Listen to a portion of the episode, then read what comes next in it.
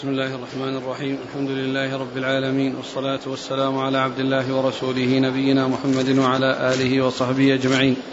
أما بعد فيقول أمير المؤمنين في الحديث أبو عبد الله محمد بن إسماعيل البخاري رحمه الله تعالى يقول في كتابه الجامع الصحيح باب ميمنة المسجد والإمام قال حدثنا موسى قال حدثنا ثابت بن يزيد قال حدثنا عاصم عن الشعبي عن ابن عباس رضي الله عنهما أنه قال قمت ليلة أصلي عن يسار النبي صلى الله عليه وسلم فأخذ بيدي أو بعضدي حتى أقامني عن يمينه وقال بيده من ورائي. بسم الله الرحمن الرحيم. الحمد لله رب العالمين وصلى الله وسلم وبارك على عبده ورسوله نبينا محمد وعلى آله وأصحابه أجمعين. أما بعد يقول الإمام البخاري رحمه الله باب ميمنة باب ميمنة الإمام والمسجد. باب ميمنة الإمام والمسجد. ميمنة الإمام أن يكون على عن يمين الإمام إذا كان واحدا وكذلك أيضا إذا كانوا جماعة فإن الميمنة هي ما كان من جهة اليمين يمينه والميسرة ما كان من جهة يساره. وقوله هو المسجد يعني ميمنة المسجد وهو ميمنة الصفوف ميمنة الصفوف. والصف الأول يعني ميمنته ما كان على يمين الإمام وميسرته ما كان على يسار الإمام. وذكر حديث ابن عباس رضي الله عنه في بيتوتته عند خالته ميمونة وفيه أنه لما قام يصلي مع النبي صلى الله عليه وسلم في الليل أداره من ورائه إلى جهة يمينه. فهذا يدل على تفضيل اليمين على على الشمال لأن الرسول عليه الصلاة والسلام آه، نقله وأداره من من كونه على يساره إلى كونه عن يمينه. فهذا يدل على أن موقف الإمام المأموم الواحد مع الإمام يكون عن يمينه ولا يكون عن يساره. وأما بالنسبة للمسجد وصفوف الأول الصفوف آه، ميامن الصفوف فإن الميامن آه، آه، مقدمة على المياسر وذلك لأن قوله صلى الله عليه وسلم كان يعجبه عائشة كان يعجبه التيمم في تنعله وتطهره وفي شأنه كله يعني بعمومه يدخله تحته ذلك لأن هذا مما يدخل تحت هذا. وكذلك الحديث الذي آه الحديث اللي بعد هذا.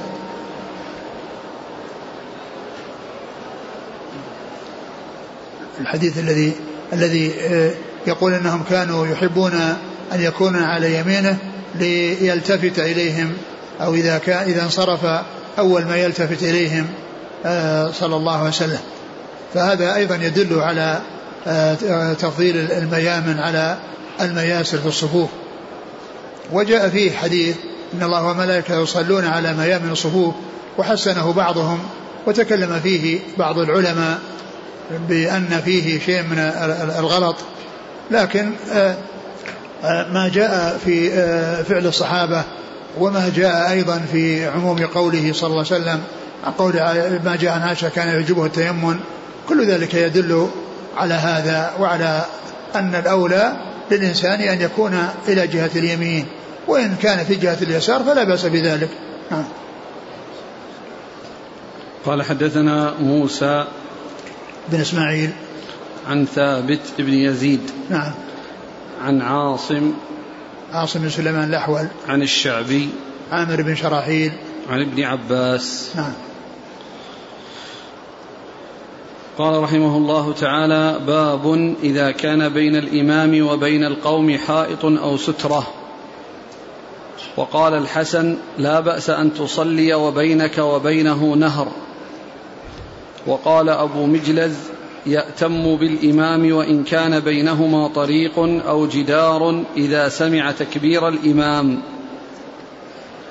قال حدثنا محمد قال أخبرنا عبده عن يحيى بن سعيد الأنصاري عن عمرة عن عائشة رضي الله عنها أنها قالت كان رسول الله صلى الله عليه وسلم يصلي من الليل في حجرته وجدار الحجرة قصير.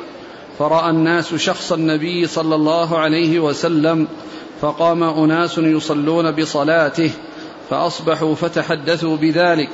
فقام ليلة فقام ليلة الثانية فقام معه أناس يصلون بصلاته. صنعوا ذلك ليلتين أو ثلاثة حتى إذا كان بعد ذلك جلس رسول الله صلى الله عليه وسلم فلم يخرج. فلما أصبح ذكر ذلك الناس فقال إني خشيت أن تكتب عليكم صلاة الليل. ثم ذكر بعد ذلك باب باب. إذا كان بين الإمام وبين القوم حائط أو سترة. باب إذا كان بين الإمام وبين القوم حائط أو سترة. إذا كان بينه وبين القوم أي المأمومين بينهم حائط يعني جدار أو سترة أو شيء يستر من غير الجدار. وأورد فيه آه، يعني أثرين وأولهما آه، عن الحسن قال لا بأس أن تصلي وبينك وبينه نهر. يعني قال الحسن لا بأس, لا بأس أن تصلي وبينك وبين نهر. يعني إذا كان هناك فاصل والصفوف متصلة قبل ثم بعد ذلك اتصلت يعني بعد ذلك مع وجود فاصل كنهر أو طريق يعني يفصل بين المأمومين والمأمومين.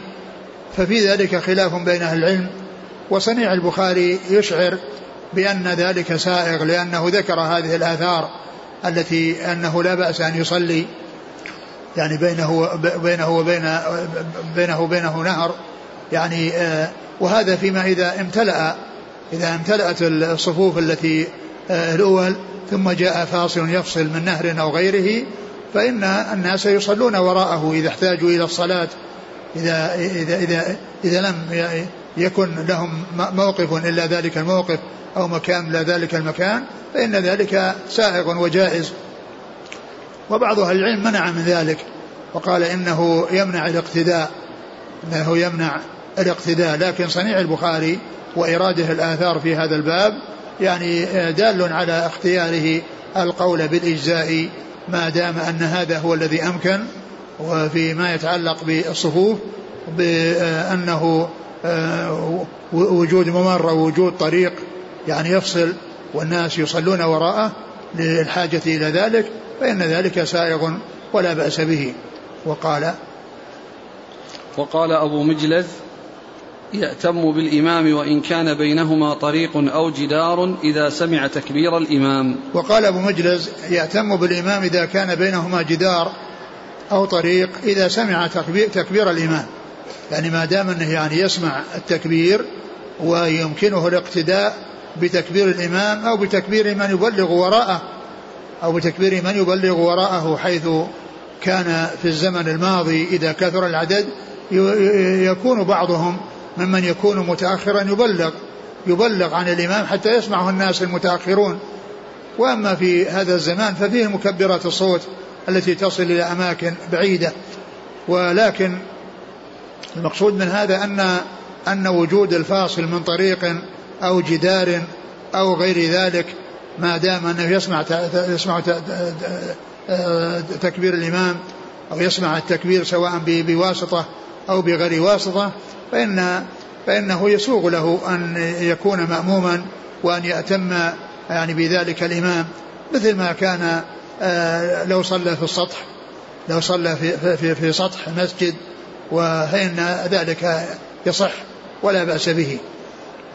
وقد ذكر آه، الشيخ محمد الوهاب رحمه الله في أدب مشي إلى الصلاة قال فإن كان بينهما طريق لم يصح واختار الموفق أي ابن قدامة صاحب المغني واختار الموفق وغيره أن ذلك لا يمنع الاقتداء لعدم النص فيه والإجماع. نعم. حديث عائشة. حديث عائشة بعد ذلك. نعم اقرأ. كان صلى الله عليه وسلم يصلي من الليل في حجرته وجدار الحجرة قصير. فرأى الناس شخص النبي صلى الله عليه وسلم فقام أناس يصلون بصلاته. كان الرسول عليه الصلاة والسلام يصلي في حجرته وجدار الحجرة قصير وكان الناس يصلون بصلاته. يعني جاء بعض الناس وصاروا يصلون بصلاته. واختلف في المراد بالحجرة.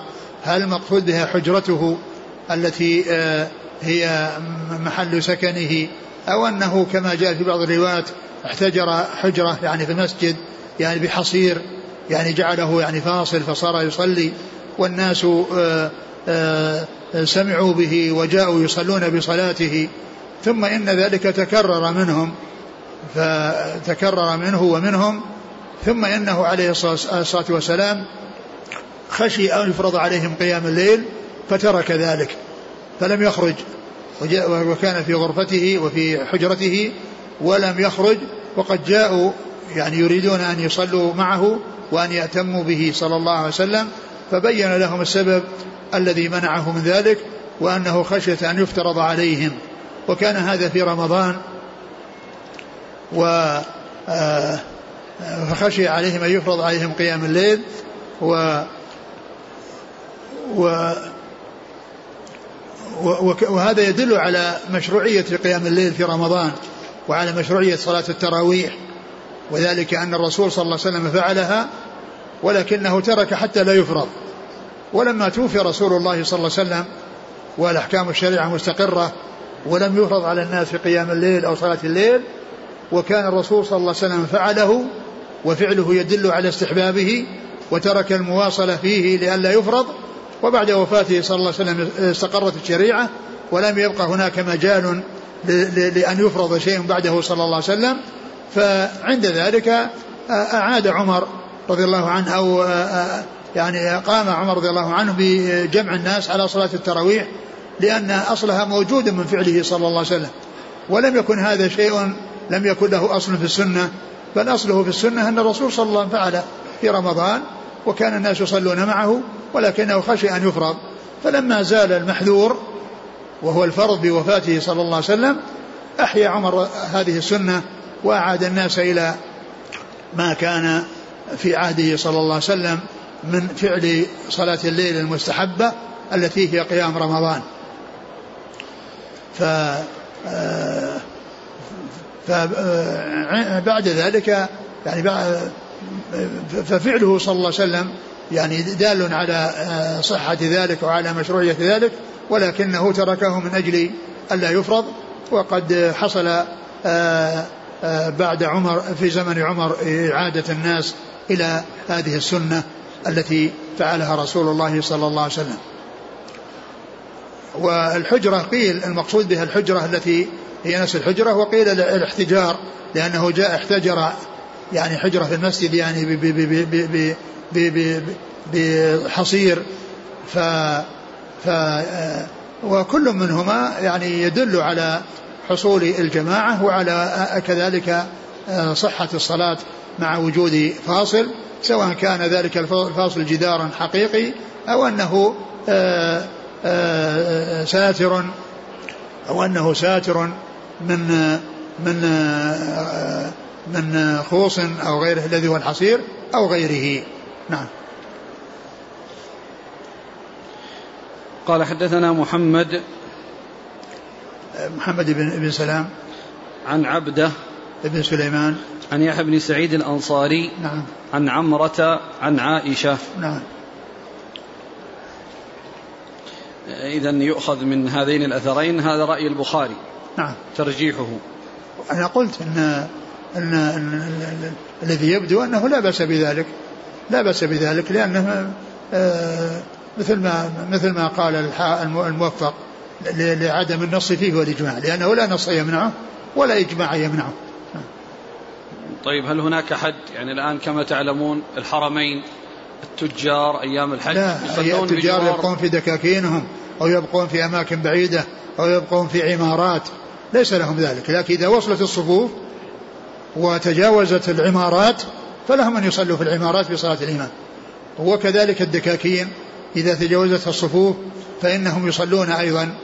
وأما إذا آه، كان الناس بعيدين منهم والصفوف لم تصل ليس لهم أن يصلوا في أماكنهم لكونهم يسمعون صوت المكبر. فالمكبر يسمع من مسافات بعيدة جدا ولا يصلح الائتمام يعني بمثل هذا. لكن إذا وصلت الصفوف في الأرض وفي الشوارع وتجاوزت العمارات أو تجاوزت الدكاكين فلهم أن يصلوا في العمارات والدكاكين بصلاة الإمام لكن لا يصلي أحد وحده لا يصلي شخص وحده لا بد أن يكون اثنين فأكثر لأن صلاة منفرد خلف الصف لا تصح نعم. لكن ألا يقال أنه الفصل بطريق أو عمارة بناية بين الفنادق ولو كان بينهما أبدا ما دام الشوارع امتلأت في الناس والطرق امتلأت بالناس فلهم أن يصلوا ولو ولو فصل بينهم عماير ولو صلوا في العماير. قال رحمه الله تعالى باب صلاة الليل. قال حدثنا إبراهيم بن المنذر قال حدثنا ابن أبي فديك قال حدثنا ابن أبي ذئب عن المقبوري. عن أبي سلمة بن عبد الرحمن عن عائشة رضي الله عنها أن النبي صلى الله عليه وعلى آله وسلم كان له حصير يبسطه بالنهار ويحتجره بالليل فثاب إليه ناس فصلوا وراءه. ثم ذكر الحديث من طريق أخرى وفيه أن هذه الصلاة التي كانوا يصلونها أنها كان أنه أنه حصير كان يبسط بالنهار ويحتجره بالليل. فثاب ناس يعني جاء ناس وصلوا بصلاته صلى الله عليه وسلم وتكرر ذلك في يومين ثم إن الرسول عليه الصلاة والسلام ترك ذلك. والحديث هنا قالوا باب باب صلاة الليل. يعني صلاة الليل وقيام الليل له كتاب يخصه ولكن المصنف أورده هنا فقيل إن يعني هذه الترجمة جاءت في بعض النسخ ولم تأتي في بعض النسخ وإنما كان هذا الحديث تابع للباب الذي قبله و و آه وقيل إن أن أن أن, أن, الباب مع وجوده له معنى وهي وهو أن أن آه أن صلاة الجماعة في الليل أن لها أصل وأنها سائغة والمقصود من ذلك صلاة الجماعة في الليل. والمقصود لما لما كان الباب باب الجماعة أو الأبواب هي أبواب الجماعة وأبواب الجماعة والإمامة. أورد الحديث هنا من أجل فعل الجماعة آه، فعل صلاة الليل جماعة كما فعل ذلك رسول الله صلى الله عليه وسلم. وهذا هو الذي قال الحافظ بن حجر أنه ظهر له وجهه يعني من ناحية إراده في هذا المكان وأن المقصود به الاستدلال على يعني صلاة الليل جماعة لأن الكتاب هو آه، كتاب الجماعة والإمامة أو باب الجماعة والإمامة. وكما عرفنا كتاب الأذان أدخل تحته الجماعة والإمامة وأدخل صفة الصلاة التي ستأتي بعد هذا الحديث التي ستبدأ بعد هذا الحديث. فالحافظ يقول إنه على يعني صحة التبويب كما جاء في بعض النسخ فإنه يحمل على أن المقصود بذلك إقامة صلاة الليل جماعة. نعم. قال حدثنا إبراهيم بن المنذر نعم. عن ابن أبي فديك نعم. عن ابن أبي محمد بن إسماعيل بن مسلم نعم. عن ابن أبي ذئب وهو محمد بن عبد الرحمن. عن المقبري المقبري سعيد. نعم. هو سعيد لأن يعني المقبري اثنان سعيد وأبوه والحديث عن أبي هريرة. إي نعم. نعم. و... عن أبي سلمة عن عائشة. نعم. آه، سعيد هو آه، فيه سعيد وفيه أبو سعيد. وكل منهم يروي عن أبي هريرة وكل منهم يعني الإبن والأب كلهم يروون عن أبي هريرة. لكن هنا هو سعيد الذي يروي عن عن عن من؟ هنا ابن أبي ذئب يروي عن ال... لا لا عن سعيد يروي عن المقبوري عن أبي عن سلمة. نعم المقبوري يروي عن أبي سلمة. نعم. أبي سلمة بن عبد الرحمن. نعم. هو سعيد الابن عن عائشة. نعم. قال حدثنا عبد الأعلى بن حماد قال حدثنا وهيب قال حدثنا موسى بن عقبة عن سالم أبي النضر عن بسر بن سعيد عن زيد بن ثابت رضي الله عنه أن رسول الله صلى الله عليه وسلم اتخذ حجرة. قال حسبت أنه قال من حصير في رمضان فصلى فيها ليالي فصلى بصلاته ناس من أصحابه.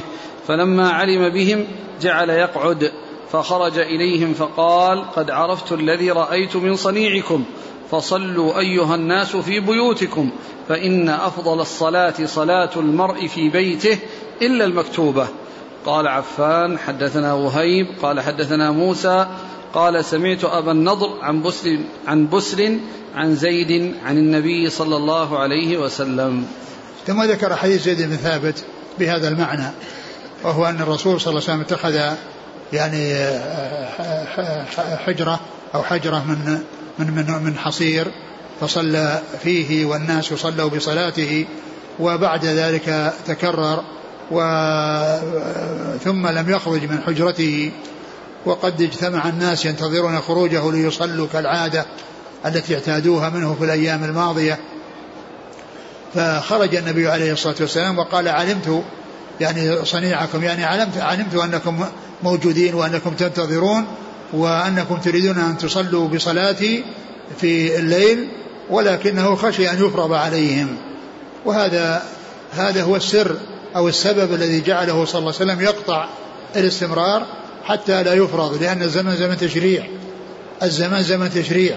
ففهم منه الاستحباب والرسول صلى الله عليه وسلم ترك ترك ذلك حتى لا يشرع وبعد ذلك أعيد في زمن عمر لأنه بقي الاستحباب ولم يحصل الفرض الفرض لم يحصل والاستحباب باق بفعله صلى الله عليه وسلم فجمع الناس على صلاة التراويح جمع عمر رضي الله عنه الناس على صلاة التراويح أعد أعد الحديث قال عن زيد بن ثابت أن رسول الله صلى الله عليه وسلم اتخذ حجرة نعم. قال حسبت أنه قال من حصير نعم. في رمضان نعم. فصلى فيها ليالي. فصلى بصلاته ناس من أصحابه فلما علم بهم جعل يقعد فخرج إليهم فقال قد عرفت الذي رأيت من صنيعكم. فصلوا أيها الناس في بيوتكم فإن أفضل الصلاة صلاة المرء في بيته إلا المكتوبة. فقال صلوا أيها الناس صلوا في بيوتكم. صلوا في بيوتكم فإن أفضل صلاة الرجل في بيته أفضل من المكتوبة. وهذا يدل على أن أن البيوت أنها يكون لها نصيب من الصلاة. وأن النوافل فيها تكون أولى من غير من المساجد وذلك لما فيها من من من من الاختفاء وعدم الظهور والبروز والبعد عن الرياء. ولأيضا حتى تكون البيوت أيضا لها نصيب كما جاء عن النبي صلى الله عليه وسلم وقال لا تجعلوا بيوتكم قبورا. يعني لا تجعلوها قبورا يعني مثل المقابر التي آه، لا يصلى فيها بل الناس يصلون في بيوتهم ولا يشبهوها بالقبور والمقابر. التي لا تكون فيها الصلاة. ف فالرسول عليه الصلاة والسلام حث على الصلاة في البيوت وأنها يكون لها نصيب من الصلوات النافلة. و وهذا في في في الأمور التي لا تشرع لها الجماعة. أما الأمور التي تشرع الجماعة مثل صلاة التراويح ومثل آه، صلاة الكسوف وصلاة يعني الصلوات الأخرى التي تشرع لها الجماعة غير الفرائض فإن فإنها مستثنات لكونها تشرع لها الجماعة ولأنها تؤدى في المساجد. أما النوافل المطلقة التي تكون يعني الإنسان يصليها لنفسه وكذلك الرواتب فإن النبي عليه الصلاة والسلام كان يصلي الرواتب في بيته ثم يخرج ويصلي بالناس ثم يرجع إلى بيته ويصلي الرواتب البعدية عليه الصلاة والسلام. وهذا يدل على استحباب الصلوات في البيوت. والإنسان له أن يصلي في المساجد الرواتب وله يصلي ما شاء من النوافل وله أجر في ذلك لكن البيوت أفضل وأولى لقوله صلى الله عليه وسلم فإن صلاة الرجل في بيته أفضل إلا المكتوبة. المكتوبة التي الصلوات الخمس التي كتبها الله عز وجل وفرضها على الناس. نعم. قال حدثنا عبد الأعلى بن حماد نعم. عن وهيب بن خالد. عن موسى بن عقبة نعم. عن سالم أبي النضر نعم. عن بسر بن سعيد نعم. عن زيد بن ثابت. نعم. قال قال عفان عفان بن مسلم الصفار. عن وهيب عن موسى قال سمعت أبا النضر عن بسر عن زيد. نعم.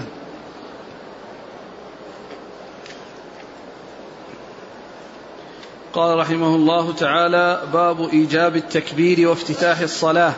قال حدثنا أبو اليمان قال أخبرنا شعيب عن الزهري قال أخبرني أنس بن مالك الأنصاري رضي الله عنه أن رسول الله صلى الله عليه وسلم ركب فرسا فجحش شقه الأيمن.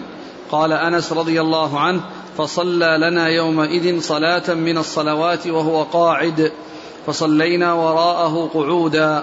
ثم قال لما سلم إنما جعل الإمام ليؤتم به فإذا صلى قائما فصلوا قياما وإذا ركع فاركعوا وإذا رفع فارفعوا وإذا سجد فاسجدوا.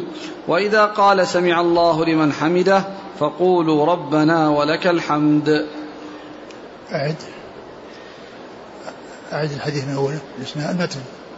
عن أنس رضي الله عنه أن رسول الله صلى الله عليه وسلم ركب فرسا فجحش شقه الأيمن. قال أنس فصلى لنا يومئذ صلاة من الصلوات وهو قاعد. فصلينا وراءه قعودا ثم قال لما سلم إنما جعل الإمام ليؤتم به فإذا صلى قائما فصلوا قياما. وإذا ركع فاركعوا وإذا رفع فارفعوا وإذا سجد فاسجدوا وإذا قال سمع الله لمن حمده فقولوا ربنا ولك الحمد. نعم اللي بعده. قال حدثنا قتيبة بن سعيد قال حدثنا ليث عن ابن شهاب عن أنس بن مالك رضي الله عنه أنه قال خر رسول الله صلى الله عليه وسلم عن فرس فجحش فصلى لنا قاعدا فصلينا معه قعودا ثم انصرف فقال إنما الإمام أو إنما جعل الإمام ليؤتم به فإذا كبر فكبروا وإذا ركع فاركعوا وإذا رفع فارفعوا وإذا قال سمع الله لمن حمده فقولوا ربنا لك الحمد وإذا سجد فاسجدوا. ثم ذكر قال باب إيجاب التكبير وافتتاح الصلاة. باب إيجاب التكبير أي تكبيرة الإحرام. وافتتاح الصلاة يعني بها لأن الصلاة تفتتح بالتكبير وتختتم بالتسليم. كما جاء في حديث علي رضي الله عنه قال مفتاح قال صلى الله عليه وسلم مفتاح الصلاة الطهور وتحريمها التكبير وتحليلها التسليم. يعني أن الإنسان إذا دخل إذا كبر تكبيرة الإحرام فإنه يكون دخل في الصلاة فيحرم عليه بعدها أمور كانت حلالا له قبلها فإنه قبل أن يقول الله أكبر تكبيرة الإحرام له أن يأكل وله أن يشرب وله أن يقوم ويجلس ويمشي ويتحرك ويتكلم. كل هذه أمور كانت مباحة له قبل أن يدخل في الصلاة. لكن لما دخل في الصلاة حرمت عليه هذه الأشياء إلى حين التسليم والفراغ من الصلاة بالتسليم. قال عليه الصلاة والسلام تحريمها التكبير وتحليلها التسليم. ولهذا يعرف العلماء الصلاة بأنها أقوال وأفعال مخصوصة مفتتحة بالتكبير مختتمة بالتسليم. مفتتحة بالتكبير اللي هي تكبيرة الإحرام مختتمة بالتسليم. وقيل لها تكبيرة الإحرام لهذا؟ لأنه يحرم فيها أمور كانت حلالا قبلها مثل الإحرام في الحج نية الدخول في النسك.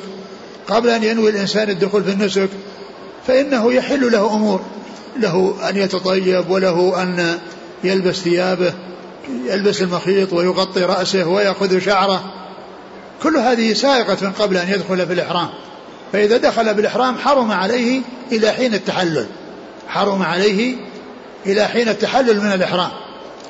فيكون الأمور التي كانت حلالا قبل ذلك حرمت عليه بعد ذلك.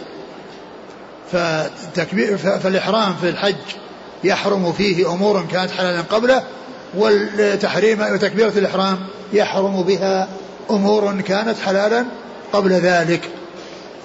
ثم أيضا آه، جاء في حديث آه، حديث حديث في صحيح مسلم أن النبي عليه الصلاة والسلام أن النبي صلى الله عليه وسلم كان إذا إذا آه، كان إذا صلى افتتح الصلاة بالتكبير والقراءة بالحمد لله رب العالمين. يعني كان يفتتح الصلاة بالتكبير. يعني يعني يفتتحها بأن يقول الله أكبر. فهو افتتاح الصلاة. افتتاح الصلاة بالتكبير فيها. لأنها هي المبدأ والحد الفاصل بين ما قبل الصلاة وما وبين الدخول في الصلاة. يكون بالله أكبر.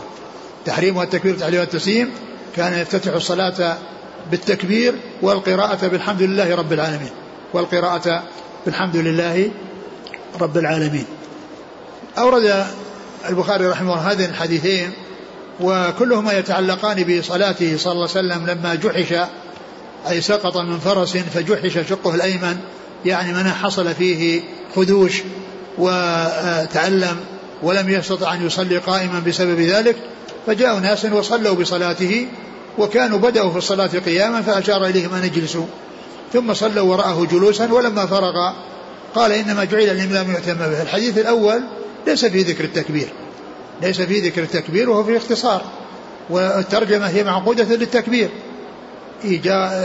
إيجاب التكبير وافتتاح الصلاة. إيجاب التكبير وافتتاح الصلاة فليس في ذكر التكبير. ولكن في الحديث الثاني فيه التنصيص على التكبير.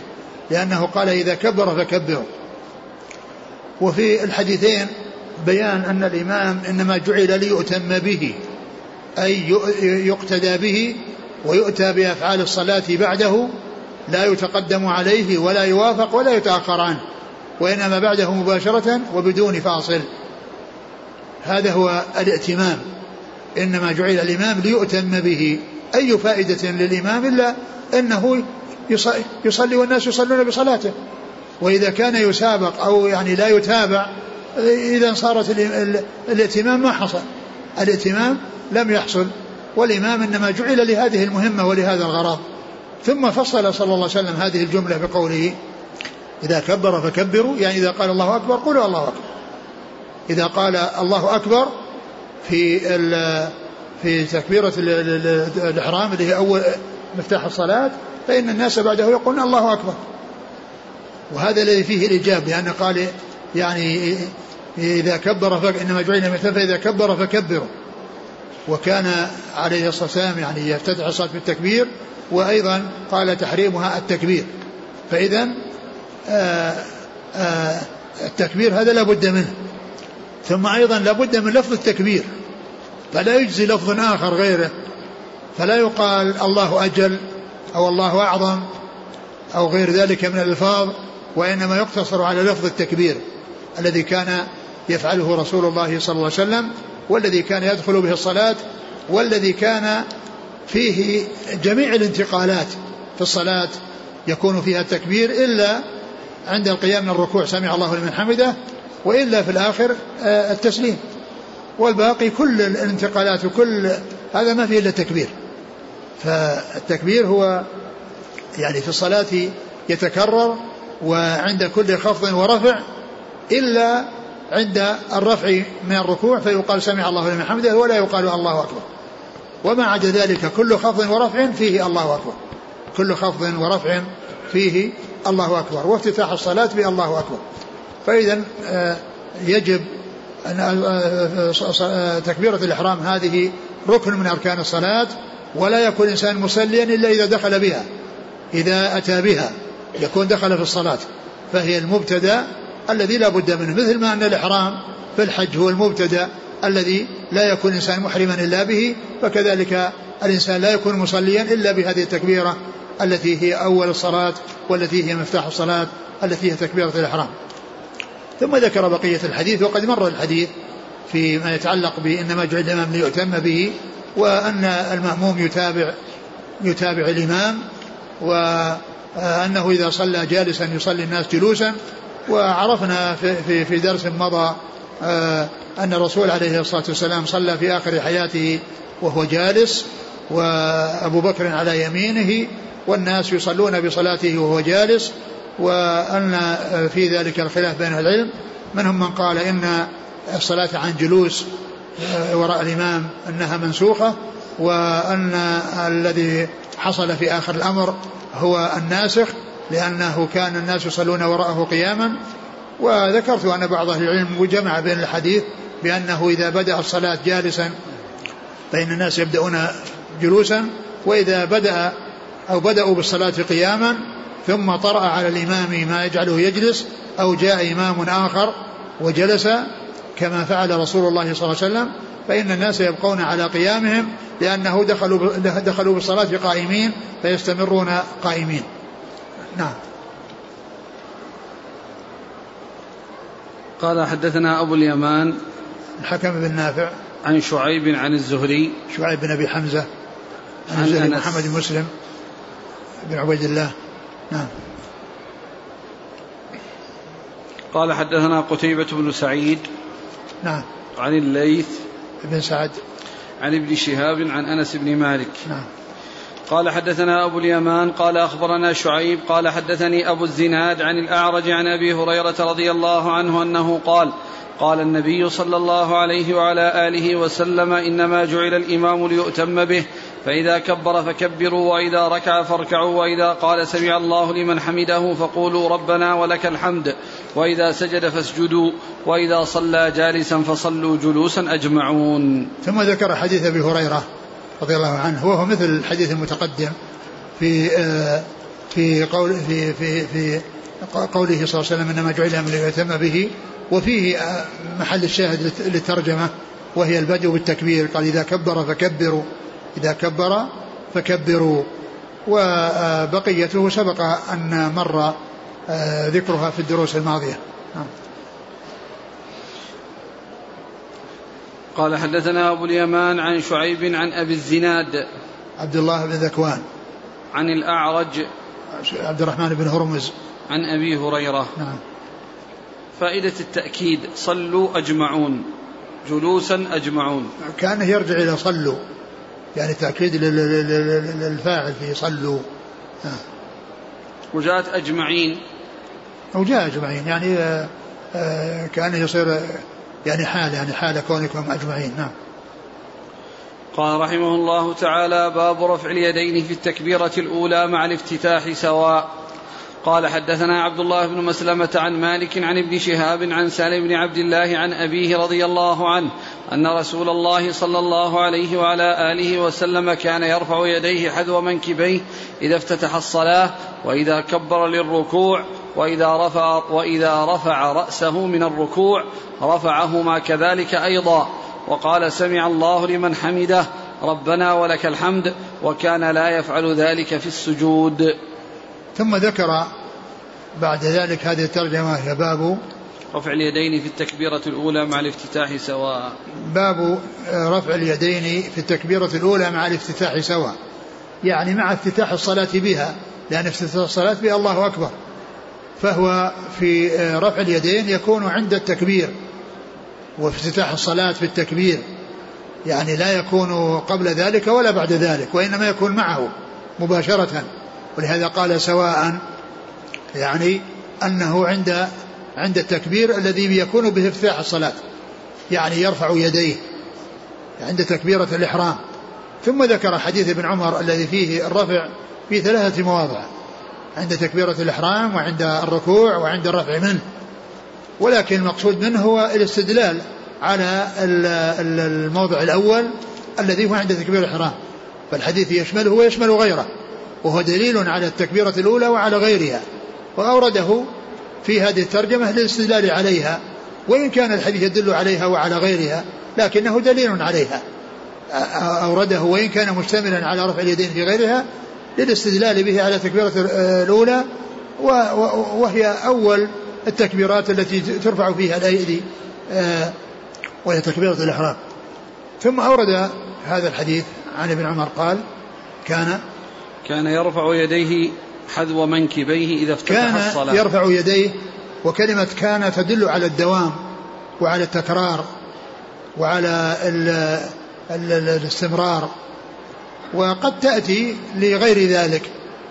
قد تأتي للمرة الواحدة كما جاء في حديث عائشة رضي الله عنها قالت كنت أطيب رسول الله صلى الله عليه وسلم لإحرامه قبل أن يحرم ولحله قبل أن يطوف بالبيت لأنه ما حج إلا مرة واحدة عليه الصلاة والسلام. وكانت تطيبه لحله من من من من من من, من, من التحلل الأول قبل أن يطوف بالبيت. يعني معناه قالت كنت مع أنه صلى الله عليه وسلم ما حصل منه هذا إلا مرة واحدة. فهذا يدل على أن كان أنها قد تأتي للمرة الواحدة. لكن الأصل فيها أنها للتكرار والاستمرار. قيل كان يفعل كذا وكان يفعل كذا يعني أن هذا من شأنه وأن هذا من هديه وسنته صلى الله عليه وسلم وأن ذلك متكرر. لكنه قد يأتي قد يأتي قد تأتي لغير التكرار كما في هذا الحديث الذي أشرت إليه. كان كان يفتتح الصلاة. يرفع يديه نعم. حذو منكبيه. يرفع يديه حذو منكبيه. يرفع يديه حذو منكبيه عندما يفتتح الصلاة. وجاء أنه يرفعهما إلى الأذنين وكل منهما صحيح. يعني هذا صحيح وهذا صحيح. و وعند الركوع الصلاة وإذا كبر للركوع وإذا رفع رأسه من الركوع رفعهما كذلك أيضا. وإذا رفع رأسه من الركوع رفعهما كذلك وقال سمع الله الحمد ربنا ولك الحمد. وفيه الدليل على جمع الإمام بين التسميع والتحميد. لأنه قال سمع الله الحمد وقال ربنا ولك الحمد. ومثله المنفرد فإنه يسمع ويحمد ويحمد. يقول سمع الله الحمد ويقول ربنا ولك الحمد. يجمع بين التسميع والتحميد. وأما المأموم فإن فيه خلاف والأرجح أنه لا يأتي بالتسميع وإنما يأتي بالتحميد لقوله صلى الله عليه وسلم في آه، هذا الحديث وغيره من الأحاديث إنما جعل لمن يتم به وفيه وإذا قال سمع الله لمن حمده فقولوا ربنا ولك الحمد. نعم. وكان لا يفعل ذلك في السجود. يعني وكان ذلك لا يفعل ذلك في السجود. نعم. وإنما يفعله في هذه الثلاث مواضع وسيأتي عند المصنف آه، موضع رابع وهو عند القيام من الركعتين في صلاة الرباعية أو الثلاثية. نعم. قال حدثنا عبد الله بن مسلمة وقع نبي عن مالك عن ابن شهاب عن سالم بن عبد الله عن أبيه. نعم. قال رحمه الله تعالى باب رفع اليدين إذا كبر وإذا ركع وإذا رفع. قال حدثنا محمد بن مقاتل قال أخبرنا عبد الله قال أخبرنا يونس عن الزهري قال أخبرني سالم بن عبد الله عن عبد الله بن عمر رضي الله عنهما أنه قال رأيت رسول الله صلى الله عليه وسلم إذا قام في الصلاة رفع يديه حتى يكون حذو منكبيه وكان يفعل ذلك حين يكبر للركوع ويفعل ذلك إذا رفع رأسه من الركوع ويقول سمع الله لمن حمده ولا يفعل ذلك في السجود. ثم ذكر الحديث ثم ذكر الحديث وهو بمعنى الحديث الأول ولكن أوردت هذه الترجمة. وهي باب التكبير. رفع اليدين إذا كبر وإذا ركع وإذا رفع. يعني ذكر الأمور الثلاثة. يعني الترجمة الأولى أتى بها من أجل التكبيرة الأولى وأتى بالحديث من أجل الثلاثة فقال إذا كبر يعني الإحرام وإذا ركع وإذا رفع من الركوع. هذه المواضع كان يأتي بها صلى الله عليه وسلم في صلاته حيث يرفع يديه في هذه المواضع الثلاثة.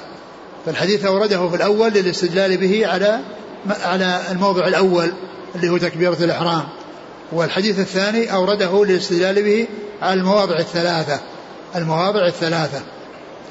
وأورده من طريقة أخرى. إيش الطريقة اللي هذه الثانية؟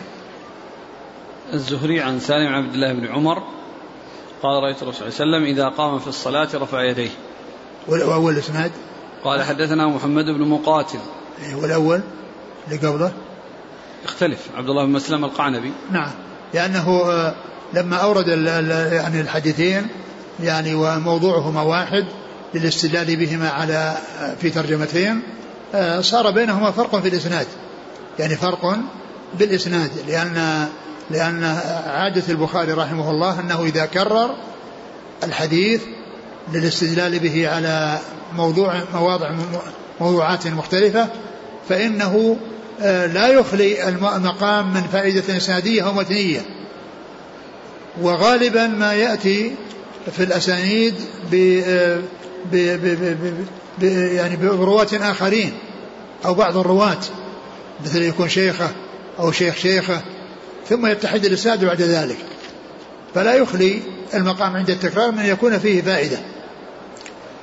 وهذه طريقة البخاري مع كثرة آه كثرة آه آه تكراره الأحاديث للاستدلال بها على موضوعات معينة فإنه لم يجتمع له اتفاق إسناد ومتن إلا في مواضع قليلة جدا تبلغ عشرين أو تزيد عشرين قليلا التي يتحد فيها الإسناد والمتن. التي يتفق فيها الإسناد والمتن قليلة جدا وإلا فإنه مع كثرة إيراد الأحاديث وكثرة آه، تكرارها في مواضع متعددة فإنه لا يخلي المقام من فائدة إسنادية ومتنية أو إحداهما. نعم. قال حدثنا محمد بن مقاتل عن نعم. عبد الله بن المبارك عن يونس عن الزهري يونس بن يزيد الأيلي. عن سالم بن عبد الله عن عبد الله بن عمر. نعم. قال حدثنا إسحاق الواسطي قال حدثنا خالد بن عبد الله عن خالد عن أبي قلابة أنه رأى مالك بن الحويرث رضي الله عنه إذا صلى كبر ورفع يديه وإذا أراد أن يركع رفع يديه وإذا رفع رأسه من الركوع رفع يديه وحدث أن رسول الله صلى الله عليه وعلى آله وسلم صنع هكذا. ثم ذكر حديث مالك بن الحويرث وهو مثل حديث ابن عمر. الرسول صلى الله عليه وسلم كان يفعل يرفع يديه في المواضع الثلاثة عند تكبير الإحرام وعند الركوع وعند الرفع منه. فجاء ذلك في حديث ابن عمر وفي حديث مالك بن حويرث ذكر هذه المواضع الثلاثة التي هي عند الإحرام وعند الركوع وعند الرفع منه. نعم. قال حدثنا إسحاق الواسطي. نعم. إسحاق بن شاهين. نعم. عن خالد بن عبد الله. خالد بن عبد الله الطحان الواسطي أيضا. عن خالد. خالد الحذاء. عن أبي قلابة. نعم عبد الله بن زيد الجرمي. عن مالك بن الحويرث. نعم. قال رحمه الله تعالى باب إلى أين يرفع يديه. وقال أبو حميد رضي الله عنه في أصحابه رفع النبي صلى الله عليه وسلم حذو منكبيه.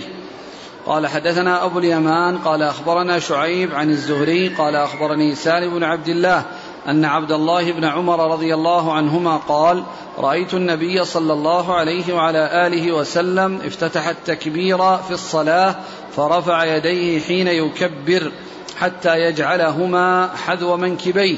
وإذا كبر للركوع فعل مثله وإذا قال سمع الله لمن حمده فعل مثله وقال ربنا ولك الحمد. ولا يفعل ذلك حين يسجد ولا حين يرفع رأسه من السجود. ثم ذكر بعد ذلك آه هذه الترجمة وهي باب أين يضع يديه عند إلى أين يرفع يديه؟ إلى أين يرفع يديه؟ يعني المواضع التي فيها الرفع إلى أين يكون الرفع؟ وذكر في هذا الحديث حديث ابن عمر أنه كان إلى إلى إلى إلى حذاء المنكبين. وكذلك ما ما ذكره في آه، عن أبي حميد الساعدي أنه كان يرفعهما إلى يعني حذاء منكبيه. ف يعني فهذا من المواضع التي ثبتت في رفع اليدين إلى المنكبين. وكما قلت جاء أيضا رفع اليدين إلى الأذنين. نعم. قال حدثنا أبو اليمان عن شعيب عن الزهري عن سالم بن عبد الله عن عبد الله بن عمر. نعم. قال رحمه الله تعالى باب رفع اليدين إذا قام من الركعتين.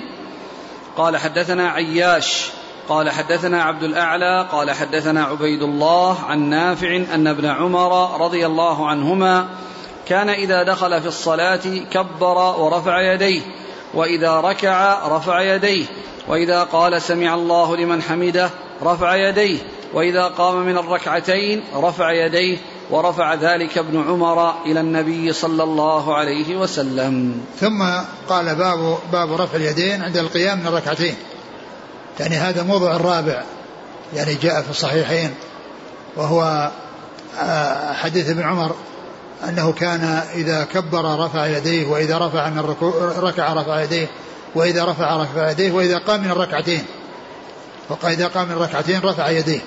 والمقصود من الركعتين يعني في الصلاة الرباعية أو الثلاثية. صلاة آه، من الركعتين اللي هي فيما يتعلق بصلاة الظهر والعصر والمغرب والعشاء. والمغرب والعشاء. يعني عندما يقوم من الركعتين يرفع يديه. فهذا موضع الرابع ثبت في الصحيحين. وهو من حديث عبد الله بن عمر رضي الله تعالى عنهما وأنه آه، كان الرفع يعني جاء في الصحيحين في هذه المواضع الأربعة. نعم.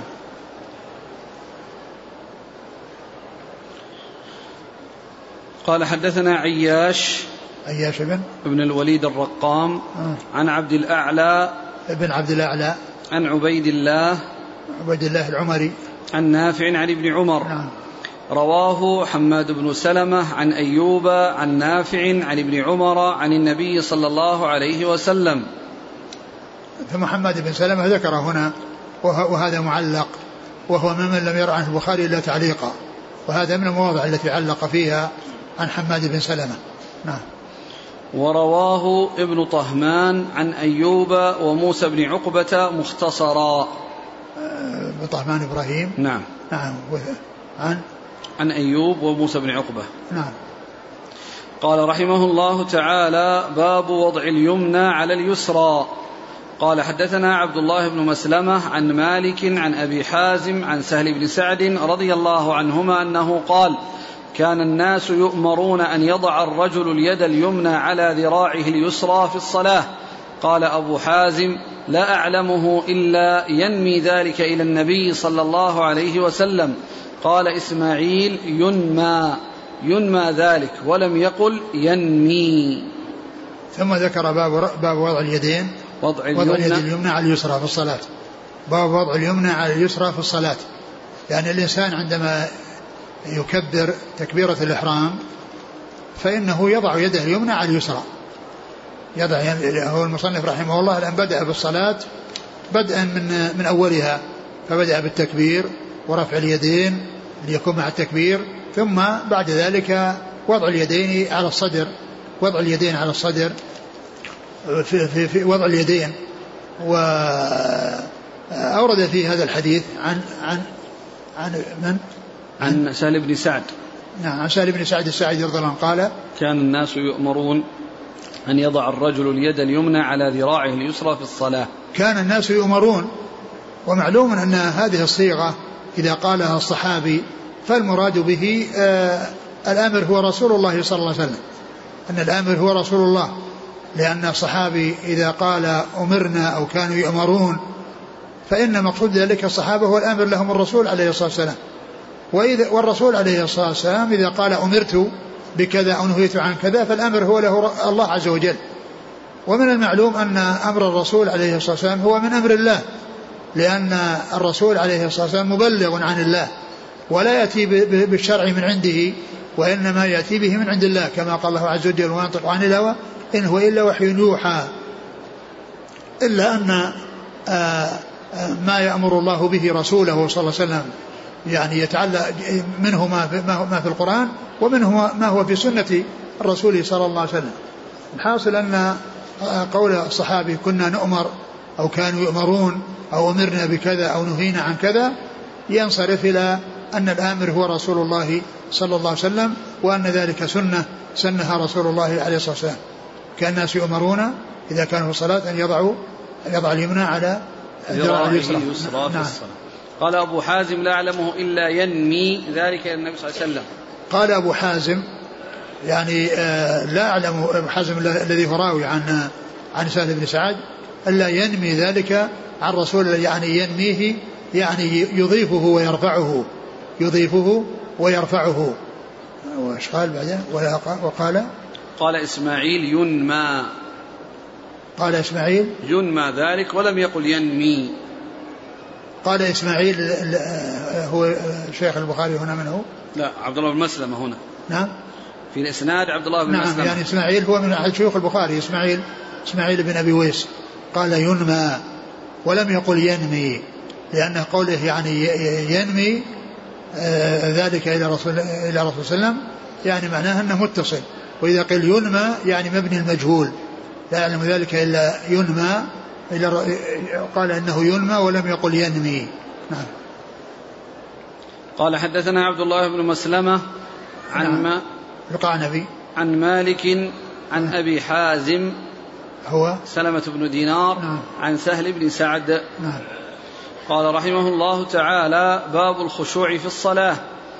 قال حدثنا إسماعيل قال حدثني مالك عن أبي الزناد عن الأعرج عن أبي هريرة رضي الله عنه أن رسول الله صلى الله عليه وعلى آله وسلم قال هل ترون قبلتي ها هنا؟ والله ما يخفى علي ركوعكم ولا خشوعكم وإني لأراكم وراء ظهري. إنه لا يخفى علي؟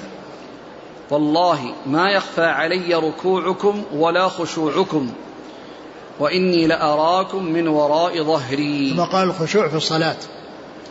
الخشوع في الصلاة هو هو المطلوب فيها وهو أهم شيء يطلب فيها لأن فيه الإقبال على الصلاة والاتيان بما هو مطلوب فيها والحرص على ألا ينشغل الإنسان بشيء بسبب الشيطان الذي يلهيه ويشغله عن صلاته. كما سبق أن مر بنا في الحديث أنه آه، إذا آه، إذا أذن المؤذن آه، هرب الشيطان وله ضراط فإذا ثم جاء يوسوس فإذا ثوب في الصلاة يعني سمع الإقامة هرب ثم رجع يوسوس بين ال... يوسوس للناس فيأتي للإنسان المصلي فيقول اذكر كذا اذكر كذا اذكر كذا حتى لا يدري ما صلى. يعني معناه أن الشيطان يشغله عن صلاته بما يذكره من أشياء يشغل باله بها فلا يدري ماذا صلى لأنه انصرف عن صلاته ما حصل منه الخشوع لأن الخشوع فيه السلامة من الشيطان. يعني يكون الإنسان يعني يكون قلبه حاضرا وقلبه خاشعا وكذلك جسده آه، يعني خاشعا بمعنى أنه قلبه مقبل على الصلاة وجسده أيضا كذلك ساكن يعني ليس فيه يعني حركات وليس فيه انشغال بالصلاة لا في قلبه ولا في جوارحه. انشغال عن الصلاة لا في قلبه ولا في جوارحه. وإنما هو مقبل على الصلاة. والله عز وجل مدح المصلين الخاشعين قد أفلح المؤمنون الذين هم في صلاتهم خاشعون. الذين هم في صلاتهم خاشعون. والخشوع هو لب الصلاة لأن فيه الإقبال عليها والانشغال بها وعدم الانشغال عنها. فترجم المصنف رحمه الله بهذه الترجمة وأرد هذا الحديث عن النبي صلى الله عليه وسلم أنه قال ترون قبلتي هذه؟ يعني أنه هو يعني وجهه متجه للقبلة ولكنه لا يخفى عليه ركوعهم وسجودهم وأنه يراهم يعني يخفى عليه خشوعهم والمقصود بالخشوع يعني الحركة لأن الرسول الذي يمكن أن يشاهده الرسول عليه الصلاة والسلام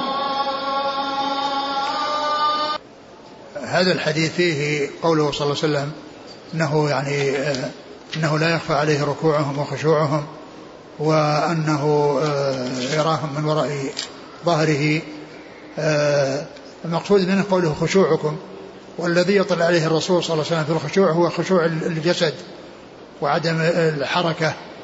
وأما ما يتعلق بالقلب فلا يطلع عليه إلا الله سبحانه وتعالى ولكن قوله ركوعكم وخشوعكم يعني سكونهم. في الصلاة و ومعلوم أن سكون الجوارح تابع لسكون القلب وخشوع الجوارح تابع لخشوع القلب تابع لخشوع القلب. فهذا هذا هو الذي يطلع عليه الرسول عليه الصلاة والسلام وهو يعني سكونهم في الصلاة وعدم آه، حصول الحركات التي تدل على عدم الخشوع. وأما وما يكون في الجوارح آه، من الخشوع هو تابع لما يقوم بالقلب من الخشوع. وقوله فإني أراكم وراء ظهري هذا مما اختص به عليه الصلاة والسلام و آه، وأن وهذا إنما جاء في الصلاة ولم يأتي بغيرها. إنما إنما جاء في الصلاة ولم يأتي بغيرها. فهو من خصائصه عليه السلام فيما يتعلق بالصلاة. نعم. قال حدثنا إسماعيل نعم بن أبي ويس. عن مالك عن أبي الزناد عن الأعرج عن أبي هريرة. نعم. قال حدثنا محمد بن بشار قال حدثنا غندر قال حدثنا شعبة قال سمعت قتادة عن أنس بن مالك رضي الله عنه عن النبي صلى الله عليه وعلى آله وسلم أنه قال أقيموا الركوع والسجود فوالله إني لأراكم من بعدي وربما قال من بعد ظهري إذا ركعتم وسجدتم. ثم قال ثم ذكر هذا الحديث عن أنس أنه قال أقيموا الركوع والسجود. أقيموا الركوع والسجود ما ذكر الخشوع كما ذكره في الحديث السابق ولكنه ذكر الإقامة إقامة الركوع والسجود بأن يؤتى به على الوجه المشروع فلا يحصل يعني شيء يعني يخالف يعني لا في عبث وحركة ولا في عدم التنفيذ للركوع والاتيان به على حقيقته وعلى ما هو مشروع بأن يكون ظهره يعني مستويا وأن يكون مقدمه ومؤخر سواء فلا يرفعه ولا يخفضه. يعني أن الرسول صلى الله عليه وسلم يراهم يعني من وراء ظهره ويرى أفعالهم سواء كانت تتعلق بعدم إتمام الركوع والسجود أو بالحركات التي تكون في الركوع والسجود وغير ذلك مما يدل على عدم الخشوع. نعم. قال حدثنا محمد بن بشار عن نعم. غندر. هو محمد بن جعفر. عن شعبة نعم. عن قتادة بن عن أنس. نعم. عن أنس بن مالك. نعم. قال رحمه الله تعالى باب ما يقول بعد التكبير. والله تعالى أعلم وصلى الله وسلم وبارك على عبده ورسوله نبينا محمد وعلى آله وأصحابه أجمعين. جزاكم الله خيرا وبارك الله فيكم. ألهمكم الله الصواب ووفقكم للحق شافاكم الله وعافاكم نفعنا الله بما سمعنا غفر الله لنا ولكم وللمسلمين أجمعين. آمين آمين. يقول فضيلة الشيخ في بلادنا يقولون بأنه يصح التكبير باللهجة غير العربية أي بلغتهم الأعجمية. هل هذا صحيح؟ لا ليس بصحيح. ليس بصحيح الإنسان يتعلم يعني الأمور المطلوبة في الصلاة. يتعلم التكبير ويتعلم القراءة ويتعلم ما جاء في الصلاة. الصلاة لا بد أن يعرف الإنسان ما هو مطلوب فيها وليس لهم أن يتركوا آه، ذلك باللغة العربية ويكتفوا بمعناه في اللغات الأخرى. ومعلوم أن أمر الصلاة وأحوال الصلاة يعني أمور يسيرة وسهلة فيتعلمونها. نعم. أحسن الله إليكم. بعض طلبة العلم يرفع يديه بعد التشهد وهو جالس ثم يقوم. هل هذا الفعل صحيح؟ الذي يبدو أن أن القيام أن التكبير يعني آه، آه، أنه عندما يقوم الإنسان يعني بين الركنين. يعني بين الركنين. يعني انه يعني قبل وهو قائم يكبر. هذا هو الذي يعني جاء. أما كونه يكبر وهو جالس ثم يقوم هذا ما يعني يعني يخالف ما هو معروف من أنهم يعني إنه يقوم يعني إذا نهض. يكبر يكبر إذا نهض. نعم. يقول شيخنا بارك الله فيكم. يقول بعض الناس لم يثبت حديث مرفوع في بيان موضع اليدين. على في الصلاة عند القيام. هذا فيه خلاف بين أهل العلم. منهم من قال تحت السرة ومنهم من قال على الصدر. وأقرب شيء يعني ما جاء على الصدر وأنه على الصدر. يعني هذا أقرب شيء. يعني كلهما فيها كلام لكن هذا أصح أو أحسن أو أمثل ما ورد في الوضع أنه على الصدر. يقول كانت زوجتي تصلي في فندق مطل على ساحة الحرم المكي. وكانت تصلي بمفردها حيث نظن بأن شرط صحة الائتمام رؤية المصلين وسماع التكبير. هل يجب عليها الآن أن تعيد تلك الصلوات علما بأن الصفوف كانت متصلة إلى أسفل الفندق؟ إذا كانت متصلة إلى الفندق ووصلت الفندق أو تجاوزت الفندق ما في بأس. وكونها يصلي وحده لا يؤثر لأن المرأة تكون صفا وحدها ليست مثل الرجال. الرجل لا يصلي فذا والمرأة تصلي وحدها. كما عرفنا في الدرس الماضي باب المرأة تكون صفا يعني تكون صفا وحدها. فإذا كانت وصلها وصلها المصلون فصلاتها صحيحة يقول فضيلة الشيخ صلى بنا إمام صلاة الظهر خمس ركعات ولم يذكره أحد حتى انتهى من الصلاة قال له المأمومون صليت بنا خمس. وعليك سجود السهو. قال بل نعيد الصلاة من أولها. هذا غلط. وقام لإعادة الصلاة ولم يجبه المأمومون إلى ذلك وأصروا على سجود السهو. فسجد بهم سجود السهو وسلم سلام واحد وسلموا هم سلامين يعني ترك ترك الصلاة اللي قام ولا يستاهل وقام يصلي بيصلي مرة ثانية. لا ما هو قام الإعادة هم أصروا عليه. قال لهم إحنا مصلين معك. أيوة. اسجد بنا سجود السهو. زين. سجد هذا, هو المشروع. هذا هو, هذا هو المشروع. الرسول صلى الله عليه وسلم صلى بالناس خمسة ورجع في ذلك فاتجه إلى جهة القبلة وسجد. وسجد للسهو يعني بعدما يعني سلم واتجه إلى المأمومين وكانوا آه، آه، في زمن التشريع ولم ينبهوه ظنوا أن الصلاة زيد فيها. كما أنه في صلى ركعتين الظهر وبقي ركعتان والصحابة يعرفون بأنها ركعتين وبعدما سلم الرسول صلى الله عليه وسلم وجلس إلى خشبة معروضة المسجد آه، قيل قال له رجل قال في اليدين أقصرت الصلاة أم نسيت؟ قال لم أنسى ولم تقصر يعني في ظني. ثم التفت وقال أكما يقول ذو اليدين وفيهم أبو بكر وعمر؟ قالوا نعم. فقام وصلى ركعتين. فقام وصلى ركعتين. فكذلك أيضا حصل منه أنه صلى خمسا. وكان الناس ما نبهوه يظنون أن الصلاة زيد فيها لأن الزمن زمن تشريع. ولما فرغوا من ذلك قالوا له فاتجه إلى جهة القبلة وسجد للسهو. هذا هو الواجب. هذا هو الواجب. الرسول صلى خمسا.